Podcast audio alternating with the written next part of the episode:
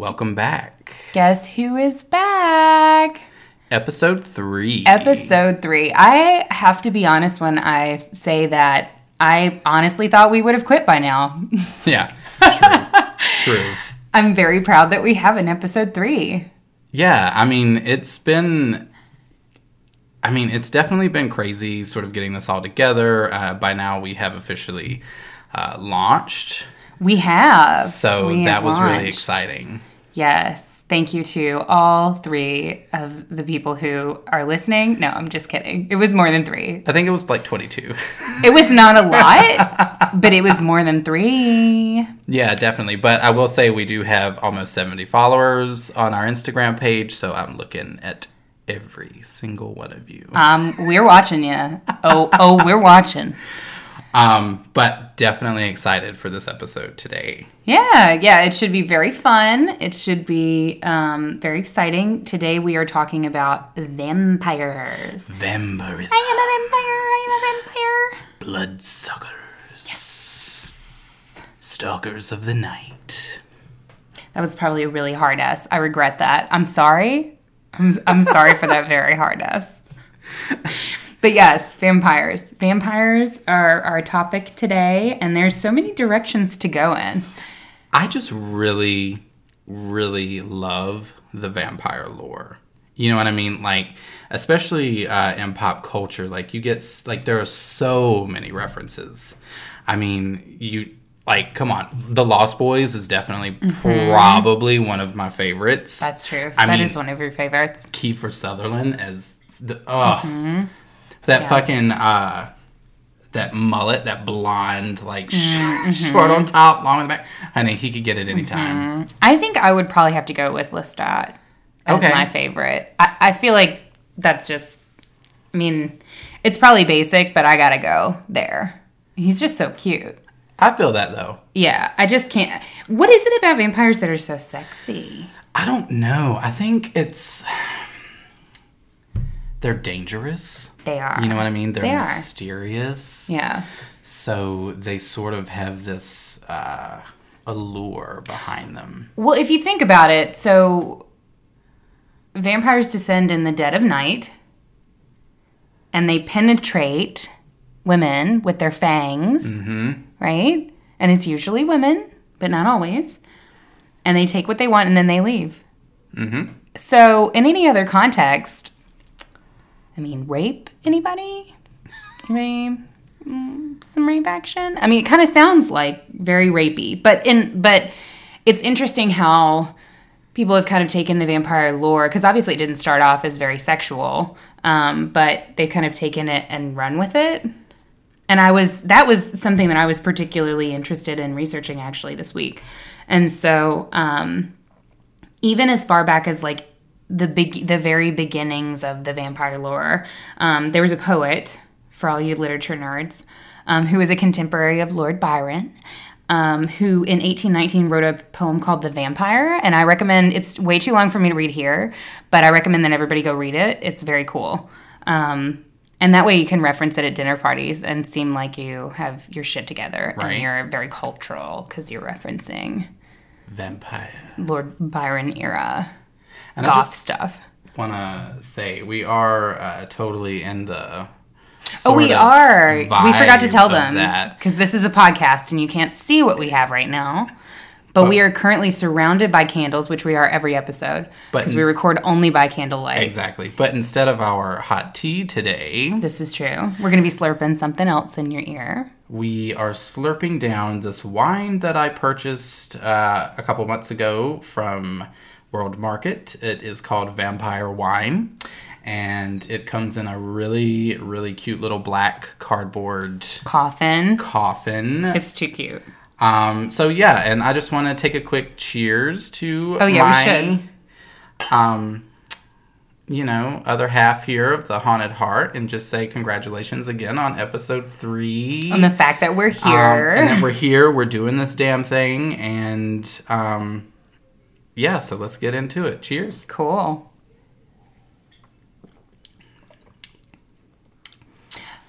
That's not as bad as I thought it was going to be. No, that's not. I thought it was going to be terrible. It's got a. it- Do they call that a long finish, or is that like an aftertaste? At what point do we get into? Honey, a long finish. That's me on a Saturday night, honey. Also, we should probably mention that Vampire has not span- sponsored us. Spanked No, us? no, they- they haven't spanked us either. I mean, they open. could. I mean, I mean, it, you should always stay open. That's my motto. Uh, but they haven't sponsored us. We have no sponsorship, obviously. We already talked about this on the last episode. Trash talent, no sponsorship, Exactly. no actual skills or abilities But either. the sort of vibe that we've got going on with the wine and the candles just really sort of lends itself to that sort of sexual um, vibe that I mean, are you trying to like tell me about. something? Absolutely not. Absolutely. That's a long lead in. That's like a 15 year lead in, sir. We have been friends Absolutely for 15 years. no, no, no, no. So, anyway, I appreciate the segue effort that you were making. I appreciate it. Um, anyway, we first got sexy with vampires on film in 1971 in the film Dracula versus Frankenstein. And I haven't seen that film, I'm sad to say, but we are going to watch that film because if you Google the poster for that movie, it is like straight up pornographic level. Like there's like Dracula, and then of course he's like standing behind this like super big boob having like vixen looking lady, and then there's two other women that are like on their backs, like with their knees spread open for like really no reason, and they're they're kind of like photoshopped. It's very it's odd. I don't think they had Photoshop back then, but I don't know. They're just like drawn like slightly like on a tilt on the front of the poster. It's very odd. Um, but we're gonna watch that film. I Um, haven't seen it, which is, you know, I'm all about watching the horror movies, so I'm down. Yeah, it should be good too because it's from '71 when stuff was raw. But that was the first actual. That movie had the first actual sex scene, and I think it had sex scenes because it was described as almost pornographic. Well, back then. Is it really? I don't know though. I've seen it some movies from the '70s where it's like, wow. I mean, ahead of their time? huh? Yeah. Oh yeah, for sure. So we'll have to report back on that one. But anyway, um, then it from there it just got more sexual. Um, Bram Stoker's Dracula from 1992, which I have seen. That's the one that features Gary Oldman as Uh-huh. Dracula. That one was super sexual, Yeah. and I remember like that that movie. Gary Oldman in that movie was doing the most. See, little me, when I was watching that, was less concerned with the sexual part of it. And, Yeah. like, I was, but little gay me was definitely into the fashion. Like, I love. That's true. I loved the costume design in that movie. It was fantastic. It was. It was. Gary Oldman in that film, there's something there. Because I don't usually, like, I don't think Gary Oldman is attractive. Um, No. I kind of feel like he looks like his name. Yeah. And that's about as far as I'm going to go on that one. But for some reason in that movie, I just think he's so attractive with those stupid round glasses that he has. Like, I, something about his, like, movement or whatever. Or maybe it's the fact that he sucks blood out of people. I don't know. Well, for whatever reason, he does it for me in that movie. And then, obviously, we have the more obvious references. We have Twilight. Boo. We have to mention Twilight. Boo. We have True Blood, which was Uh, hypersexual. yeah. Very sexual. Um, and we have Anne Rice. Yeah. Um, so basically, I kind of researched what um, actual scientist people had to say about why human beings put so much um, sexuality into the vampire lore because it really wasn't there from the beginning. Um, it was much more, if you go back to the early. Um, early tales of vampirism, it was much more like werewolves, where it was about consuming something. But then, like, we had this weird shift where it all became like super sexy. Um, and basically um, what they there was a really really good i have to call out this article there was a really good article on nbc news of all places um, and it was called sexploration did you know that there's a section of nbc news website that is called sexploration Well, I didn't, but now that I do, I feel very informed. yes it is so interesting i was like okay nbc news way to go way to educate um, but yeah so on this exploration section of their website um, this doctor whose last name is Styles, thank you, cut, cut and paste. Um, she said that um, fetishism, deviance, and perversion all play out in vampire literature. Uh, the sexual undercurrents are not hard to see. You have penetration and an exchange of bodily fluids. And the vampire has mesmeric powers. He's very seductive, and it's an easy, veiled way to write about sex without censorship, which I hadn't actually considered. That makes sense. Yeah. That it's kind of exploring fetishism and things like that people might be uncomfortable with in more of a real life situation than in a fantasy setting. All of a sudden, they can kind of open up and explore those things with submissive and dominant personalities and BDSM and And I kind of sort of see a little bit of that, like with other horror movies of, you know, the time or a little bit earlier. Like, if you think about it, there's always that sort of helpless, like, woman or damsel in distress who's sort of being abducted by the monster. Like, if you look at the creature um, Yeah. from the Black Lagoon, or you look at, you know, even, like, even King Kong, like, you know what I mean? There's Right. always that sort of, like, submissive, Yeah. like, you know character who's sort of being taken she's Yeah. being um grabbed and enveloped by this uh monster this sort of energy and so that sort of lends itself to the that sort of like submissive uh BDSM sexual Yeah. undertones I sort of feel like Yeah, and I think it's also a way, and this may be like um, I think it's cool that the vampirism lore can kind of be sort of a veiled way of exploring fetishism and things like that. Maybe the neg, the more negative side of that, just to be a negative Nancy. Um, the more negative side of that is like it's kind of a way to explore sexuality with the woman still being like not really an engaged part of it. Does that make sense? Right. Like she it's kind of like you don't you don't doubt and they kind of got into this a little bit in that exploration article that um you don't dislike the woman or judge the woman or make any like think poorly of her because she, you know, all of this is being done to her. You know, she's not she's like an object sort of objectified, but it's like, yeah, it, it's it's kind of, which is why I kind of like things like True Blood because it kind of it took that and then redefined it because Sookie in True Blood is very, I mean, she's a troublesome character. I have I have had my issues with with Sookie, uh, definitely. Um, Anna Paquin, fight me. But no, so I liked what True Blood did with kind of redefining that because the women in that were very much not helpless. They were not, you know, the victims of vampires. Instead, in a lot of cases, they were, you know, actively pursuing vampires or actively being pursued by, you know. So it was just kind of a I enjoyed that redefining of the of the medium. in a way you know she sort of controlled them Yeah, you yeah. I mean It definitely in a really handicapped and dumb way. a lot of the times, uh, it was imperfect, but it was a step in the right direction, moving towards you know. Um, I'm trying to think of films that have empowered female vampires, but I can't think. Of well Underworld it. But is she a werewolf? I thought she no was a werewolf. no no no. she's a vampire oh, she's not a Lycan. no she's a She vampire she was in love with a Lycan. Yeah. Okay, there we go. Yeah. Yes. So also crossing I can't believe I boundaries there. her. Yeah, yeah, yeah, yeah. She was very powerful. She's so hot. Um, and you know, and another one that I actually, um, and you'll have to forgive me because I have not seen this in a while, but um, an interview with the vampire, um, the little girl, Mm. Cla- um, I want to say Claudette. I'm I'm pretty sure I'm wrong. Well, but anyway, her, I like, I really sort of appreciate, like, yes, she's a little girl, but she's still very powerful. Yeah. you know so i think you know characters like that sort of um, uh, really interest me i love a good kick-ass female vampire Mm-hmm. And I feel like we can't we can't do a vampire episode without mentioning Let the Right One In.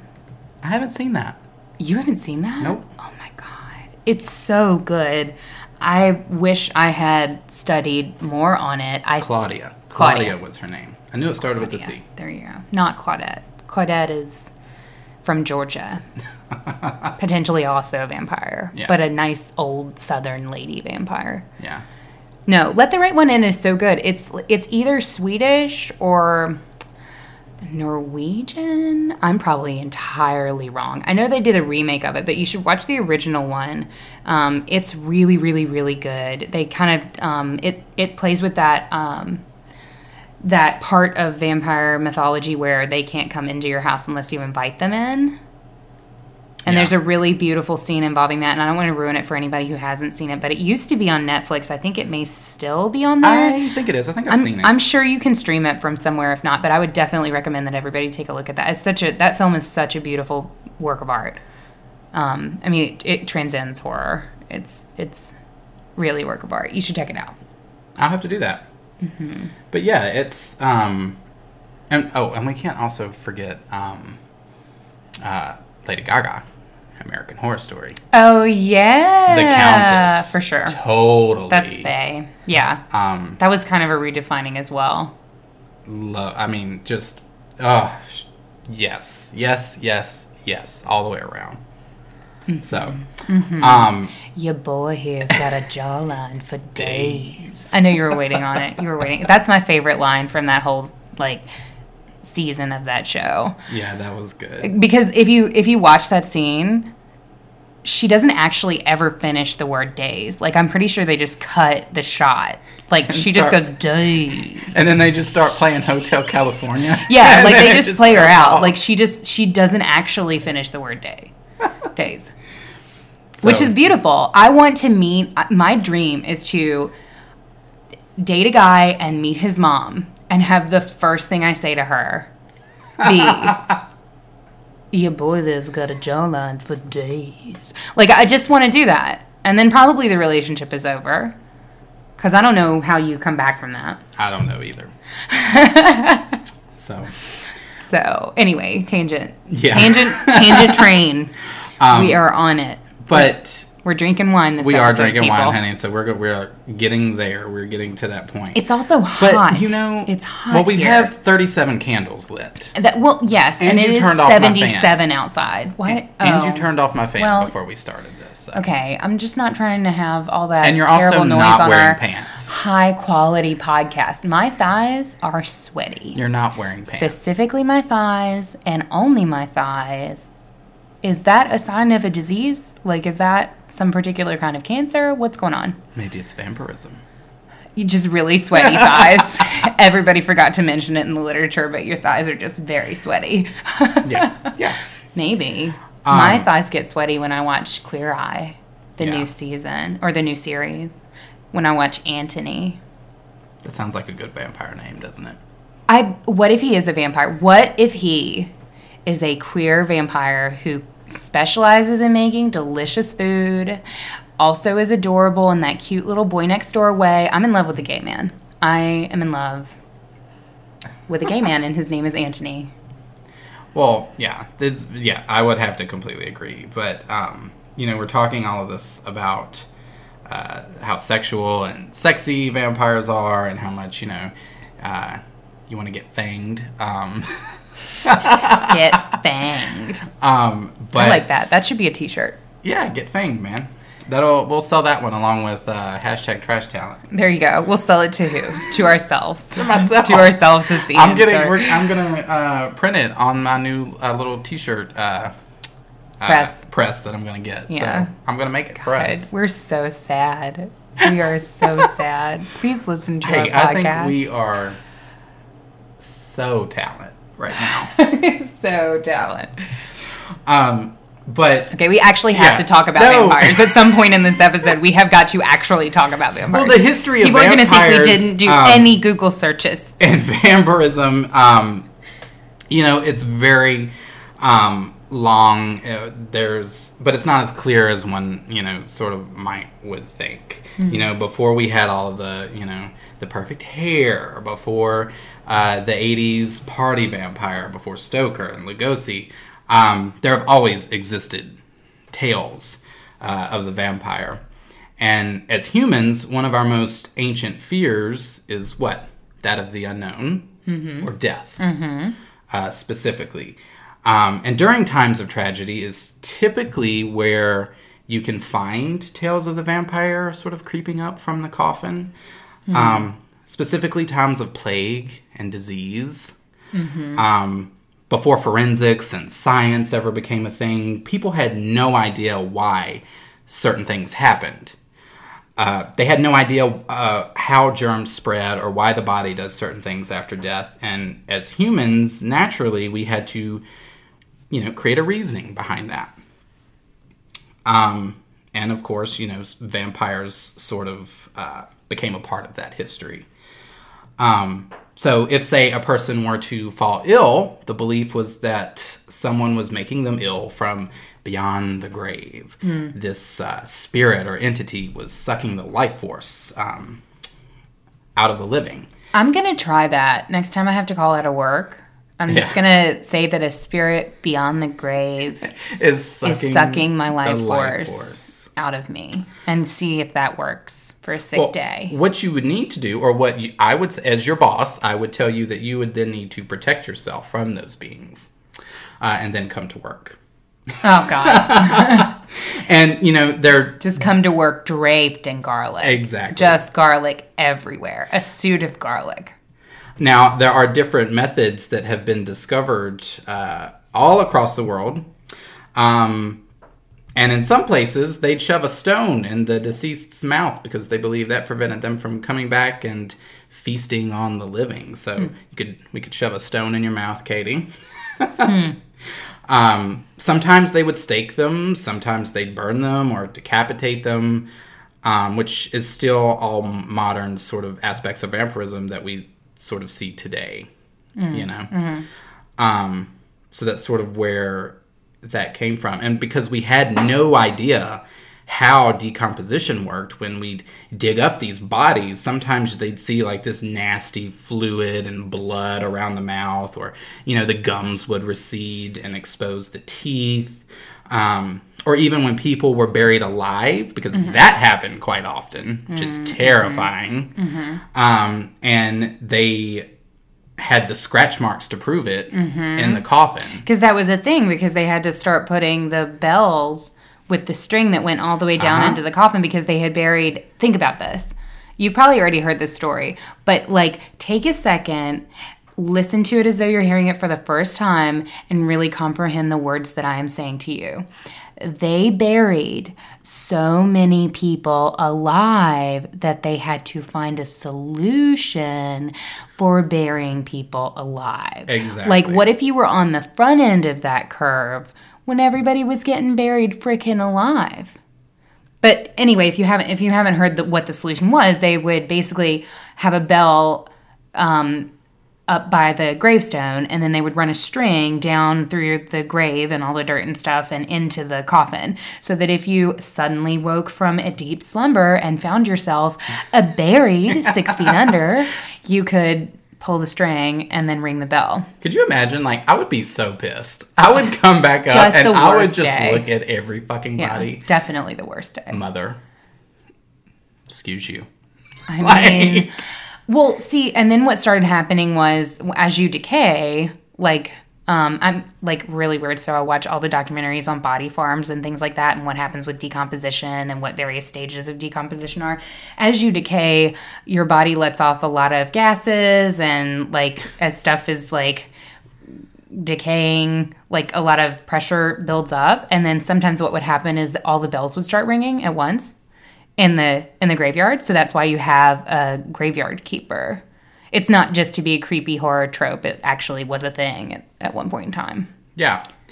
Um, and you know what's really kind of gross though is that, um, you know, if they ever thought that someone was a vampire and they would, you know, exhume them, see this like, you know, blood or whatever, you know, whatever bodily fluid was being, you know, there's a lot there's a lot of options um, for or bodily gases, fluids Um, they would sometimes could consume the flesh.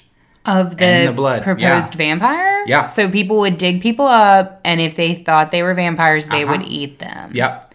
They would grind their bones um, and their or sometimes drink their blood because they felt that that was because they felt that it was protecting them from the vampire, like it was killing the vampire. Um, which is a great way to prevent the plague from spreading, right? Wow. Like- let's just let's just eat a lot of decomposing people. Like, yeah, that's a great solution. Um, Again. and but what's really interesting is that in parts of the world where cremation was a common practice, you don't find too many stories of vampirism. Hmm. Interesting. Yeah, Because that's it. Like, right. done. You're yeah. There's no, that you're you're you're dust. So and so go, going into that, uh, there's actually a case that happened here in America. Um, you know, we've heard of Dracula, um, but have you ever heard of Mercy Brown? I have not heard of Mercy Brown. Ooh, Mercy Brown. She was a part of the great New England vampire scare. You know, they had them New Englanders, you know, they go from one thing or another. Versus Witches, witches, vampires. you know, vampires, exactly. So she lived in Rhode Island. Um, and she was essentially, um, this was like late 19th century. Um, Civil War casualties had taken the toll on the community that they were living in. Uh, the new railroads that were promised to come in didn't. Um, and by 1892, the year Lena died, uh, her hometown population had dipped uh, to just 961 from more than almost 3,000. Wow. Um, farms were abandoned, uh, seized, and burned by the government. Um, so it was a really trying time. Uh, and tuberculosis was uh, a huge part of that, or consumption, uh, as it was called, uh, had started to, you know, plague the area. Um, and this poor girl um,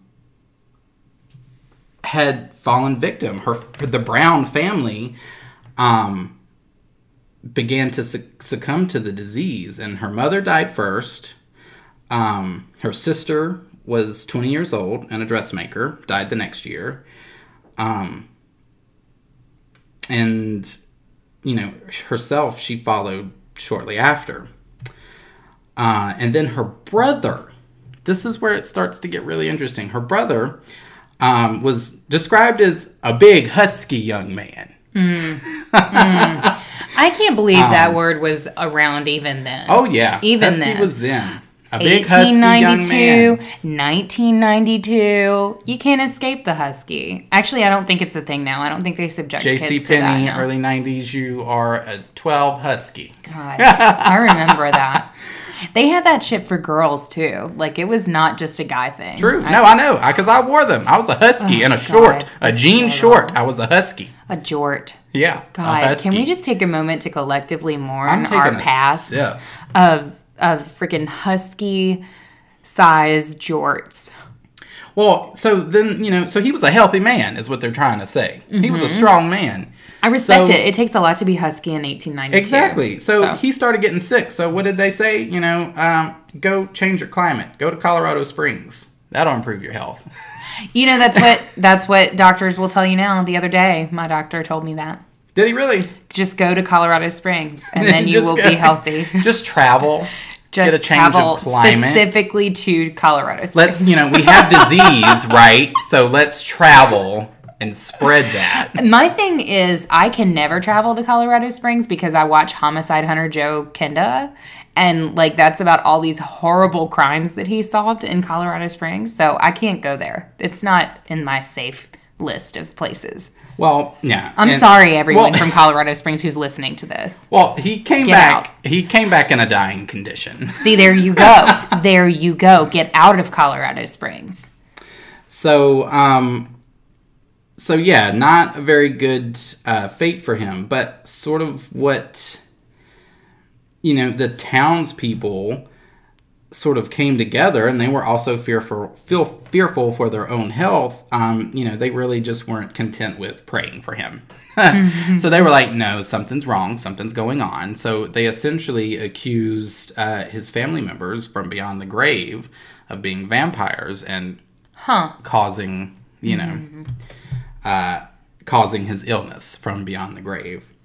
Um, and that they were secretly feasting on the living tissue um, and the blood um, of Edwin, and they sort of persuaded him that if the offending corpse, um, and they did use the term vampire, uh, was discovered and destroyed, then he would obviously recover from his illness. Um, so the neighbors asked to exhume the bodies in order to check for fresh blood in their hearts. So, you know, they gave permission. And on the morning of March 17th, 1892, a party of men dug up the bodies as the family doctor and a journal correspondent looked on. Um, after nearly a decade, Lena's sister and mother were, bar- were barely more than bones. Lena, though, had been dead only a few months, and she had been buried in the wintertime. So her body was still fairly well preserved because of that. Uh, but again, looking back on it, they look and see okay, she's been dead for a couple months. She's well preserved. This is the offending spirit or vampire. Um, her heart and liver uh, was removed, and in cutting open the heart, clotted and decomposed blood was found. And during this impromptu autopsy, the doctor again emphasized that Lena's lungs uh, showed diffuse tuberculose germs. Um, but undeterred, the villagers Which I'm sure was really safe to be to cut open, open, tuberculosis exactly. lung and just suck all that down. Well, here's where well here we go. So the villagers uh, they didn't care, so uh, they burned her heart What and a is liver science? on a nearby rock and fed Edwin the ashes of his sister. Huh, of his sister's tuberculosis riddled corpse. Exactly. Um, and Seems healthy. It seems like an answer. well, he died less than two months later. There you go. Hmm. Um, But what's really interesting about this story is that, you know, obviously this started making headlines. Um, it made um, the New York World, uh, which found its way into the papers of a London stage manager and aspiring novelist named Bram Stoker, whose theater company was touring the United States that same year. His Gothic masterpiece, Dracula, was published in 1897. Now, some scholars have said that there wasn't enough time for the news accounts to have influenced the Dracula manuscript, yet others see Lena in the character of Lucy, her very name uh, sort of being um, a merger of Lena and Mercy. Uh, a consumptive seeming teenage girl turned vampire who is exhumed in one of the novel's most memorable scenes. Fascinatingly, a medical doctor presides over Lucy's disinterment, just as one oversaw Lena's. Or Mercy. I should say Mercy. It was Lena, uh, but they her name was Mercy, but they did call her Lena. Oh, okay. So- So, that was like her nickname. Yeah. Okay.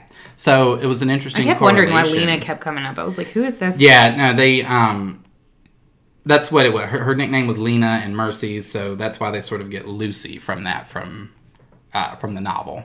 Mm, so mm-hmm. some people say that you know it's was it's you know just a coincidence, but it's interesting to think about. It is. No. There are totally some similarities there between the two cases, which I thought was really interesting. I mean, I feel like 1892, 1897, that's only like five years. And in like a time before Netflix and all this other shit that wastes our time, you could probably write a novel in like three or four years. I mean, people write a novel in like a month, like November is National Novel Writing Month. well, the New York clipping, the well, the the, the news what happened in 1896. Oh, So okay. So we the, got like a the year. article happened in 1896, so that's when he found it or Oh. read about it, and then his his novel came in um, 1897. But Maybe I mean, he was just feverishly inspired. Yeah, I mean, or that, or he could have added it in late. You know what I mean? Like Yeah. he could have added it in. Um, I just I think it's an interesting coincidence uh, to talk about. So, um, Yeah.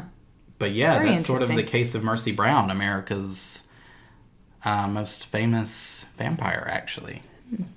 Well, you know, vampires, um, and we kind of talked about this a bit. They're not necessarily. You you mentioned that in cultures that cremate their dead, they're less prevalent. But vampires are a global phenomenon. I mean, it's there. There are stories from. We always think of like Romania or Transylvania or creepy places like that where. Um, I say that jokingly. I've Romania and Transylvania are like not actually. Yeah.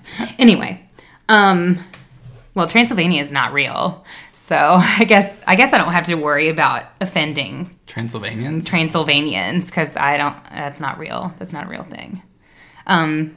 Anyway, Romania, I love you. I'm sorry. God, I feel like I'm just digging a hell of a hole to get out of. Anyway, global phenomenon. But you may not think of Australia as a particularly vampire heavy society. Here we go, back in Australia. Back in Australia. That, that's actually the theme of our podcast. It's not actually like haunted heart and creepy things and like dark It's- topics. It's actually just a podcast about Australia. About the horrible things that come out of just Australia. every episode is about Australia. we could probably have an episode dedicated to Australia. We probably should, actually. We should write that down. Anyway, Australia, specifically Brisbane, which is located in Queensland, Australia. I have been there, but I have only been to the airport, so I can't really count it. Um, October 1989, so very recent, somewhat. Two months after I was born. Exactly. It must be too much of a coincidence. No. Um, Brisbane, Queensland, Australia, October 1989. We have a group of four women. We have Tracey Wigginton. Nice. We have Elisa Ptaschinski. G- good. Good. That's a really good name for the mic. I feel like this is going to go well. good. Ptaschinski. Lots of. Um, we have Kim Jervis. Okay. and we have Tracy Whoa. Whoa. Whoa. Um, and this, if you don't recognize any of those names, specifically Tracey Wigginton, um, is the story of the lesbian vampire murderer. Ooh, lesbian. Yes. Serving you some lesbian vampire realness. I am serving today. lesbian vampire murderer realness for you. Um, Australian lesbian vampire murderer realness. Yeah. So, Tracey Wigginton um, and Lisa Pichin, uh, Tis- Tishinsky, um, they are actually dating.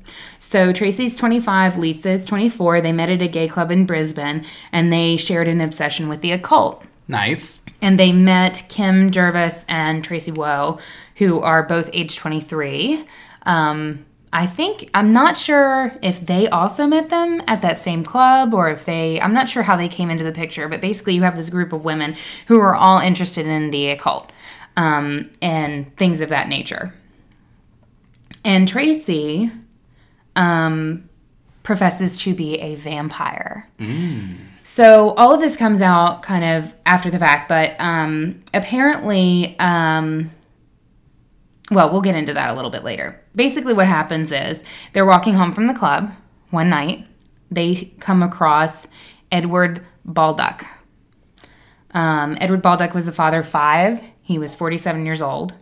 And he was walking home from the pub. I think they call it a pub in Australia, not a bar. Okay. Um, he's walking home from the pub. He's pretty intoxicated. Um, they said that they thought he was pretty. I mean, he was more than a little bit buzzed. He was like pretty was heavily drunk. Yeah, I mean, he was on one. Um, Tore out the frame, As Drake as would they say. say. yes, he was. He was definitely on one. Um, and he runs into these women, and they lure him into their car um, at a place called Kangaroo Point, um, which is by this river, Brisbane River, I think is what it's called. Um, I'm not from Australia. Please don't sue me. Um, so the girls lure Baldock into their car and then they drive him a little ways down the road next to this river. Um, and they lure him, obviously, with the, well, maybe not obviously, but they lure him with the promise of sex. Um, and they take him a little ways down the road. And then Tracey Wigginton stabs him 27 times. Damn. I watched this documentary. Um, it was actually really, it was a pretty decent documentary. It was called um, Great Crimes and Trials. Um, and I don't know if it's specific to Australia, but everybody had an accent and it was beautiful. Um, it was much better than this because all these like cool names like Wigginton, like they were pronounced like the way they're supposed to be. Um, but I highly recommend it. It's free. It's on YouTube. Um, the detective on that show, though, said that the only thing holding Edward Baldock's head to his body was just the spine. Ooh. They said that he was his throat was basically slit ear to ear, and he was found totally naked, wearing only socks. Damn. Yeah, yeah, it was very, very, very, very brutal. Um, so So was it just the one girl that did? So was it just the one girl who did it, or Well, what- that's what we get into with the trial. So p- detectives find this. Detectives find Edward Baldock um, on, you know, by this river because they just left him there um, with 27 stab wounds, and they they identified him because his ATM card was in his wallet, um, and so they. You know, very quickly, one of the first things I'm sure that they would do is to look for a wallet, and he still had his wallet on him. They pulled out his ATM card, and it had his name on it, so that's how they ID'd the body. Um, and then, interestingly, his shoes were found a little ways away. Um, they so they the girls didn't take anything with them. Um, his shoes were found a little ways away, and in his shoe was another ATM card that had Tracey Wigginton's name on it. interesting? So her ATM card was found in his shoe. Um, and that's how they kind of got her. So, relatively quickly, they were able to arrest her. She was sentenced in 1991, almost immediately. Her sentencing lasted nine minutes. that was how long the deliberation lasted of the jury. Um, and then she was found unanimously guilty um, and sentenced to life imprisonment. Um, and then the other three women um, were were also tried, but that's when things kind of got interesting because up until this point, you know, it was just a a murder that was unusual because it was perpetrated by women, particularly a group of women, but the, it, it hadn't picked up national news coverage yet. So when the other three women, um, Lisa, Kim, and the other Tracy, Tracy without an E, Tracy Woe, were um, charged, they claimed that they were innocent and under the spell of a lesbian vampire killer, one Tracey Wiggins, Wigginton. So, um, the women, um, Lisa Ptaschinski in particular, um, said that Tracy couldn't eat solid food, that she had to fe- drink blood. Um, they said that she had had animal blood, and Lisa also said that she had slit her wrists to feed Tracy blood. Um, and the girls, uh, they were all into it. They were really all kind of jiving on that occult train, um, which can be a scary place to be. The occult Sounds train. like a, a, a solid, healthy relationship. Yeah, I feel like, okay, here's the thing. We're going to take a moment out.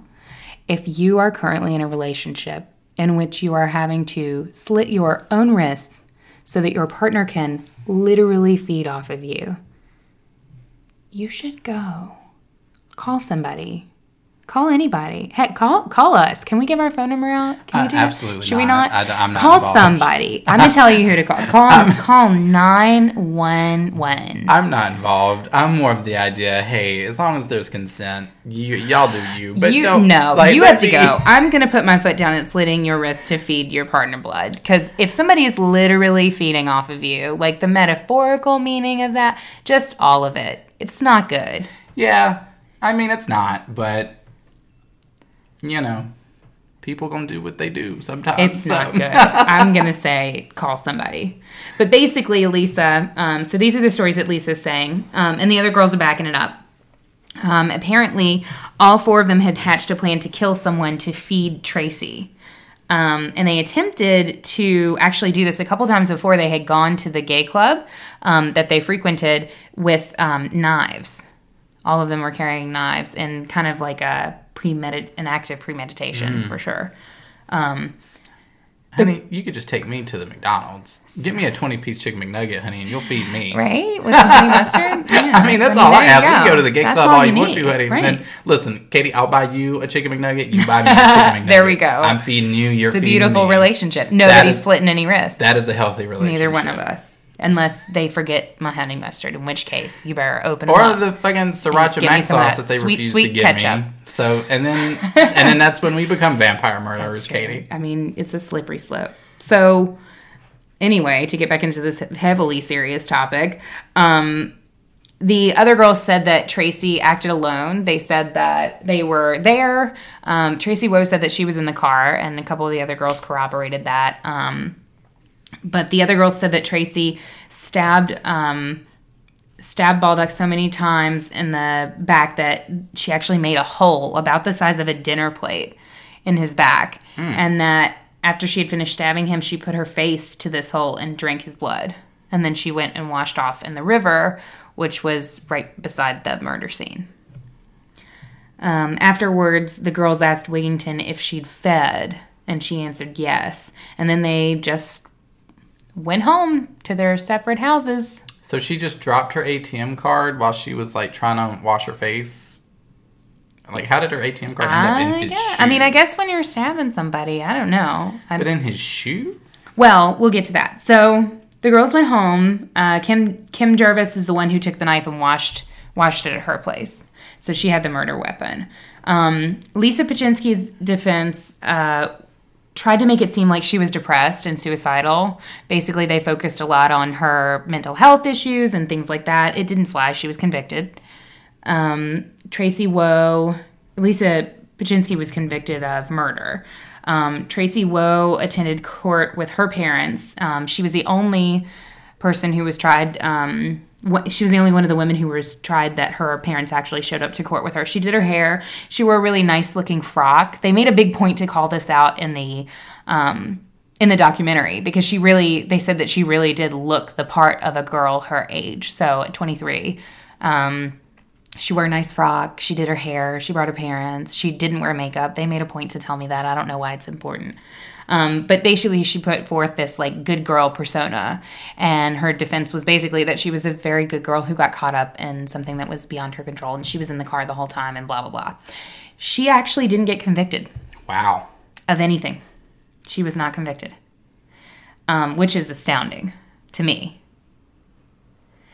Um, in the end, Tracey Wigginton obviously was convicted. They took nine minutes to deliberate. She was sentenced to life in prison.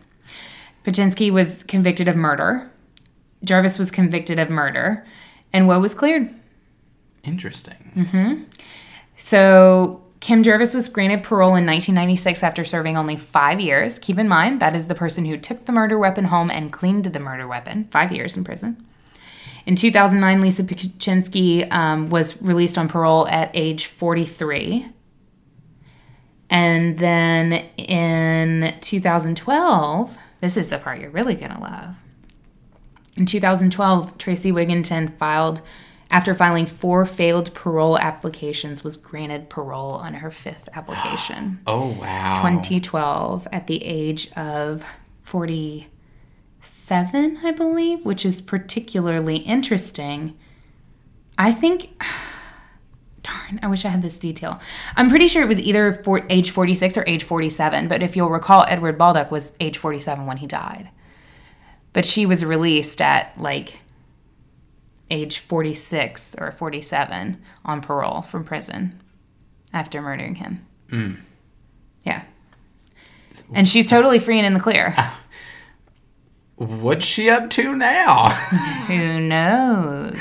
She probably has another name, I'm sure. There are actually, actually, if you Google this case, or if you just Google her name, all, the articles that come up first are the articles written by Australians bitching that now she's like living off of the government because nobody will hire her because she's a lesbian vampire murderer. So it's like this weird welfare debate now in Australia. It's very interesting. Um, but I still haven't answered your question. Oh, about the debit card or Mm-hmm. the ATM card. So, how did the bank card get into the shoe? How did it get in the shoe? I want to know. There are a couple of theories, but the most plausible one um, was put forth by detectives. Um, when Tracy took off a piece of her clothing, remember I told you that she was trying to seduce him basically? Um, when she took off a piece of her clothing, it may have been a shirt or whatever, um, they think that her bank card fell out. And in the semi darkness, Edward Baldock must have seen it. And he was always a very neat and tidy type person. So in the near darkness, he must have seen it, thought it was his bank card, And put it in his shoe. and slipped it into his shoe. Actually, after the fact, because it was from the same bank, the cards looked exactly identical except for the name that was listed on it. So he could have totally thought it was his. Um, Tracy actually realized that she had lost her bank card, and they returned to the scene later that night to get it, but she couldn't find it. because she didn't check the shoe. Mm-hmm. And if if the the detective who was in the documentary that I watched about it, he said that had that not happened, they may have never caught her because they had nothing to tie her to that crime. And you know, it was back in like the late 80s, so they would have never believed. I mean, they even said this on the documentary themselves. They would have never believed that a woman would be guilty of this crime, much less a group of women could be guilty of a crime like this. I mean, right. All It they, was so brutal. all they would have had to have done was put on, like you said, that girl, good girl persona, and oh, I don't know. Mm-hmm. Right. Oh, and uh, we're also like, I mean, you maybe could even play up the lesbian card. Like, I ain't got nothing to do with him. Why would I try to take him out Right. and seduce him? I'm with, Right. I'm with girls. Mm-hmm. You know what I mean? Like, Yeah. I could see it being. I mean, I could see that happening, which is really, uh, uh, which is really interesting. That you know. That one little moment where he saw that Right. he happened to see that Right. that ATM card and put it in his shoe, mm-hmm. you know, that caught his killer. Right. He I love stories like that where I mean I, I mean I hate don't get me wrong I hate stories like this because you still have the father of five children who is now gone and has been gone from those children's lives. Um, so it's still it's still a terrible terrible story but i love when there's that little bit of redemption where you know that one thing that he did caught his killer. And if he hadn't had that that was something that they talked about had kind of been a part of his personality forever. He was very neat and very tidy and very you know so even you know as drunk as he was at that particular time that was still a key part of him. And Yeah. it ended up being the thing that caught his killer Wow. yeah. So Reminder to start keeping things in my shoe now. If I see them out, if I'm ever out in the middle of nowhere, There you go. I'm gonna put it in my shoe. there you go. Keep it safe in case you try to kill me. Only I know the you. secret, so I know to check your shoes. Yeah, except As does everyone to- else who listens to the Haunted Heart podcast. See, this is the information that we're giving you, people. Practical things. Uh huh. Very much so. Wow. Lesbian vampires. I. You know what? Lesbian vampire I'm leave it. Leave it to you to bring in the lesbian vampires. There you go. I mean, you know, you got to put a twist on it, right? Yeah, and then that's the twist. I mean, you know, we got to talk about sex. You know, you got to talk about uh, the nitty gritty sort of uh, birth of how vampirism started and Mm-hmm. consuming, you know, uh, plagued flesh Yeah, to you know, protect just a little yourself tuberculosis from the plague. It's yeah, oh, she it's had a delicacy. she it's a delicacy. She had tuberculosis. Give me a straw, like, yeah, just kind of you know get in there. and uh, that'll take care of you. You know, or you know. If you're feeling under the weather, go to go to Colorado Springs. There you go. That is the key takeaway from this episode. in Australia. Go to Colorado Springs. You know, Australia has the, the lesbian vampires. Um, so I'm kind of interested to like sort of play a tiny, a fun little game. We've Okay. been a little kind of kind of serious, but but not really. But I mean, You know, a little serious. it, it's been a little serious, but I think this is kind of fun. So this is um, this is a little game I made up, uh, and it's called Stake or Take. Stake or take. All right. Take Tell to me the more. coffin. Okay. Okay. So I have a list Mm. of very popular uh, vampires. So Ooh. Okay. vampire characters, and I'm going to go through and list two at a time. Mm-hmm. And I'm going to tell you stake or take. So if you stake one, that's the one that you're killing. If you're taking them, that's the one you're taking to the next Okay. round. Okay. You guys should play along with this and and like write down your answers or type out your answers or whatever and send them to us. You can email them to us, haunted heart the haunted heart podcast at gmail.com. Um, or you can comment on Instagram Yes. or DM us on Instagram. Slide up in them DMs. Slide up in them DMs. So the haunted heart podcast at gmail.com or um, the haunted heart podcast on Instagram. I think So, you'll find us. And so I, I'm just curious to know which vampire will come out victorious for you. Okay. Okay. Okay. So, first round. Bela Lugosi is Dracula. Oh, also, did you know that they buried him in his cloak? Yes, His Dracula I did. cloak? I did know that. so cool. I did know that. That's very sweet. or Lestat? Um, definitely Lestat. I respect Bela, but he could be like vampire granddaddy, not like not daddy. So he's the one that you are going to take. Yes, I will take Lestat. I will stake Bela. All right, so Bela is gone. Sorry, Bela. Bye. Bye. Okay, so round 2 Mm-hmm. Selene from Underworld Ooh, she is really hot. I mentioned that. or Edward Cullen. Um, definitely Selene. Are you kidding me? Are you kidding me? Selene. Period. So you're staking that damn. I'm staking Edward. Edward, twice. I'm staking him Are you- two times. Are you pulling the lesbian vampire and like I am. just destroying him? I'm gonna stake him twice. Okay. Eric Northman Ooh, one of my favorites. or Bill Compton. Eric Northman. Are you kidding me? That's not even. So I'm taking all, every last bit Okay. of Edward Northman and or Eric. Oh my God, did I say Edward? Eric. Eric, Eric. Northman. He's so hot, I don't even know his name. Um, and I'm gonna stake Bill Compton, right. like Sookie should have done in freaking season one. Okay. I'm too invested in this game. Count Von Count from Sesame Street oh my God. or OG Pam from. True Blood. Oh my god, you are taking my child love and pitting it against like the most badass lady. I have to take Pam. So I you just, are going to kill Count Von Count. with tears in my eyes. I am I'm going to cry the whole time. Who's going to count the bats for you? Who's going to count know, the bats? the lessons that he has taught us will live on in us. I Okay. just love Pam though. How can you not love Pam? She's so she's Yeah. so badass. Yeah, she's I just want her to boss me around for the rest of my life, please. Thank you. All right. Uh, Blade from the movie Blade, Wesley Snipes, Okay. or David from The Lost Boys. David. I gotta go with David. I gotta I gotta take David and I gotta stake Uh huh. I gotta stake Blade. Yeah. Sorry, but sorry, Blade. But I like Blade. I like all of them. Okay. Except So- Edward. Can I just stake Edward all the times that I have to choose to stake one of the other Just cool everybody vampires? in Twilight. Can I just stake him like eight times? Yeah. All right. Uh, Spike from Buffy, Okay. or um, Dracula from Dracula Untold, Luke Evans. Oh.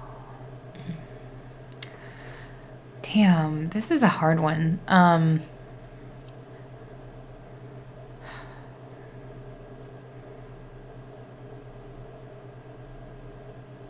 Luke Evans. Isn't he wait, hang on. I'm trying to load a mental picture of him. He's not He's the one that your mother really likes. Your mother and I really like in Dracula Untold.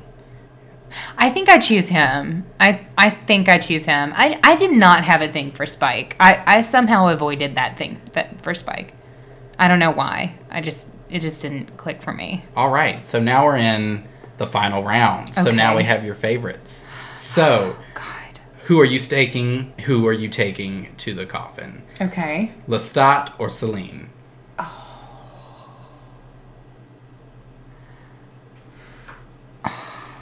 I'm gonna say. I'm gonna say, oh, I'm taking Selene. I have to stay Lestat. I'm so upset. Oh, no. no. she's hot though. She's oh, gorgeous. Goodbye, Lestat. Because if I pick her, she might also do my makeup every day. True. So I'm just, All I'm just being practical, guys. Eric Northman or Pam? Eric or Pam? Oh my god. That's impossible. They're a package deal. Okay, but realistically, if I staked either one of them, the other one would hate me forever. And would kill you. Most likely. Okay, are we suspending that? No. Then I, No. then I'm stuck, man. You have to make a choice. Okay, in my fictional universe, Pam must double cross Eric so that I then have to stake her with tears in my eyes and sadness and loss for my dominatrix, beautiful badass lady. I will stake Pam and I will take Eric Northman. All right. He's just so smoking hot. So now, David from the Lost Boys versus Luke Evans Dracula. I mm, I have more history with David with the Lost Boys.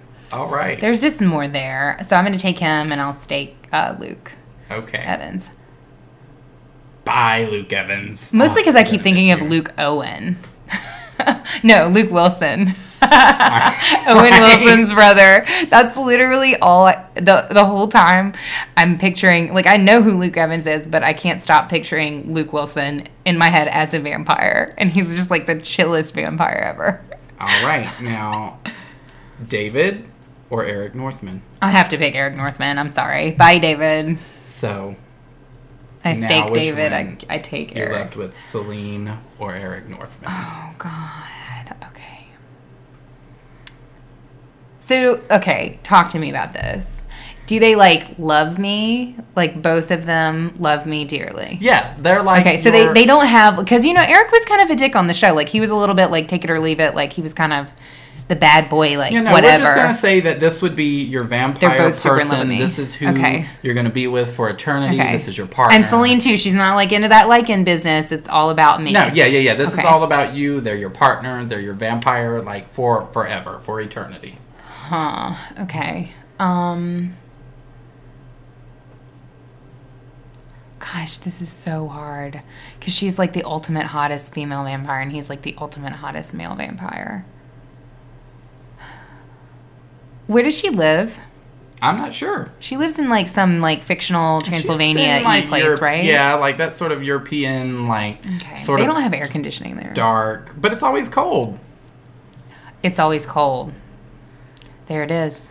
Oh. Decisions made. But Eric Eric Northman's Northman's from that area. Like he's Girl, from no. cold- Eric Northman lives in Yeah, but- Louisiana, honey. Well, now okay, so now we're Okay. talking. I'm talking about like that's where he's from, but he No, lives in. Louisiana now, so All that's where you'll be. I, I have to stake Selene with again with tears in my eyes and sadness. Hopefully, she has taught me enough about makeup. Savage. And and I have to take Edward uh, Eric Northman, and I'm gonna just always say his name wrong. Apparently, you know I saw his crossbow when I was in uh, New Orleans. really, hmm They have a vampire shop there that is dedicated to like just vampires. I think it's called um it's not Esoterica, that's one of my witch shops. The vampire shop is like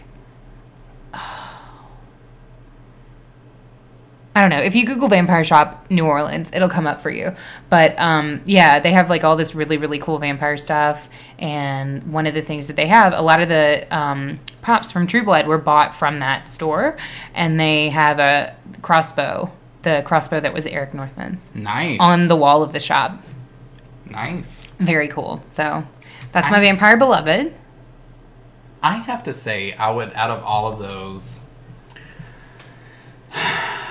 I love David. I, I knew you were gonna pick David. I freaking Ah, knew you were gonna pick David. I love David. Okay, comma. I love, love, love David.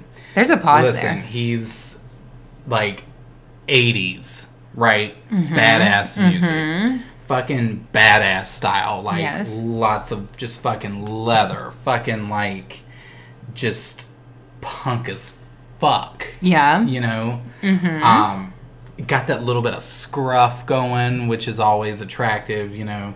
Uh, Mm-hmm. Hangs out in like a dark cave. Totally here for it. Um, but I think at the end of the day, I would probably take Luke Evans as Dracula. Really? Yeah. No I think- David. no, I think. All right. So here's if if I was younger party version me. So essentially, um, if I was Star in the Lost Boys, Mm-hmm. I, you know what I mean. That's who I would be. Yeah. But Luke Evans, his Dracula is like he's about family. He's about protecting what's his. He's Hmm. about you know, listen, I'm gonna fight. I'm gonna get my son back. I'm here for my family, and Hmm. he's a warrior. He will do anything and absolutely everything, including becoming a fucking blood sucking vampire and save his entire village of people, only to have them hate him. Yeah, that's true. That was a major. That guy was super. That was a big um, plus in his call. Yeah, I, I feel like I, I- killed him off too early. He would probably be my like I absolutely love him. I'm sorry, David, but it is what it is. He feels betrayed. David feels very betrayed. yeah, I'm sure. Somewhere he's just like, ooh.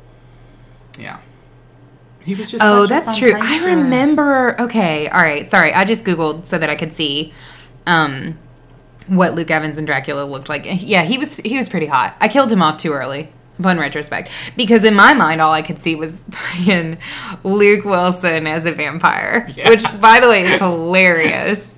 he should totally do that. Wow. Wow! That's his first words as a vampire. oh my god, that's a Wow. wow. I love Looking him. at his No. in the mirror. Here's the thing. I love Luke Wilson. I just have a thing for him. I don't know why. I always, I just feel like he's the chillest, coolest, like person. I don't know. I just love him. Anyway, so. that was fun. Yeah, I thought was it a was nice little, note to end I- on. I, thought it was really interesting. I just wanted to see like who was sort of like take the cake for you. Who was the who you who you were taking to your coffin, mean- and who I am taking to mine. Definitely the tall hot Swede. What are you gonna do? Although it was really close with Selene. Maybe I wouldn't stake her. Maybe I would like fake stake her with like not a real You'll fake stake. stake her, or or lie and say that you did. But then And then we have like a little bit of like, uh, yes, absolutely. Off to the side. That's what I choose. I choose Eric Northman to take to my coffin and then Selene to be my mistress until he finds out and he's angry for a little bit of time and then he decides that he can He'll have probably just take both two of you. hot, But I don't beautiful I don't think mistress brides. I don't think Selene would be cool with that, but yeah, she seems a little territorial. um, but I could see Eric being chill with that. So I mean, that's cool. I mean, both of them could be there to service me. exactly. the five foot four, slightly chubby, formerly husky, uh, normal, average looking human that both of these freaking Olympian gods and goddesses are gonna serve. Exactly. And I'm gonna have 'Cause that's my real. vampire king. There you go. Totally attainable. All right. Exactly. Well, that is our episode for tonight. That is our episode. We have finished our, our glasses of wine, the blood. We're fi- we finished our blood. our blood, our Yes. blood, yes. Um, and we just want to thank you for tuning in on this night. And I will have you know that my uh, patio door just opened by itself. That's true. It did. Uh, we were in sage though before every episode, so we're good. We're all right. We're cleansed. we might be burning some more. you just there. There isn't another episode. That's it. This is the end. happens. You never hear from us again. We disappear. So thank you guys so much for tuning in tonight. It has been our pleasure talking uh, uh, vampirism with you guys and going over all of this information. Uh, we look forward to our next episode. Follow us, follow us, follow us. We have almost 70 followers on Instagram. That is sad. I know there are more creepy people out here. we love every single one of you 70 and we want to meet all the rest of you. So follow us. We are the Haunted Heart Podcast on Instagram and we are our email is the haunted heart podcast at gmail.com. If you have any sort of feedback for us, if you hate us and want to send us hate mail, send it there. Yes, review us, Um, please. send rate. us yes rate and review us on itunes you guys we right now um since we just started obviously we don't have enough like ratings and reviews to actually have an actual rating which is good um, but go go give us five stars if we entertained you at all um and leave a comment and pass us along to your friends we're like literally just beginning and we have we know no one and you know we will live on word of mouth Yeah, so. and you know, in the few, I mean, we've got a lot of great stuff still planned for you Yes. Mm-hmm. guys. Lots of really fun stuff. Um, and you know, we have been sort of talking about maybe going to a few horror cons or at least one yes in the future. yeah to meet you guys um, to sort of maybe spread the word of the haunted Yes, heart. Maybe yes. meet a couple of really cool people. Um, so, be on the will keep you lookout for that. Yeah, definitely. Yes, we will So, keep you posted. So Thanks again, and as always, stay creepy. stay creepy.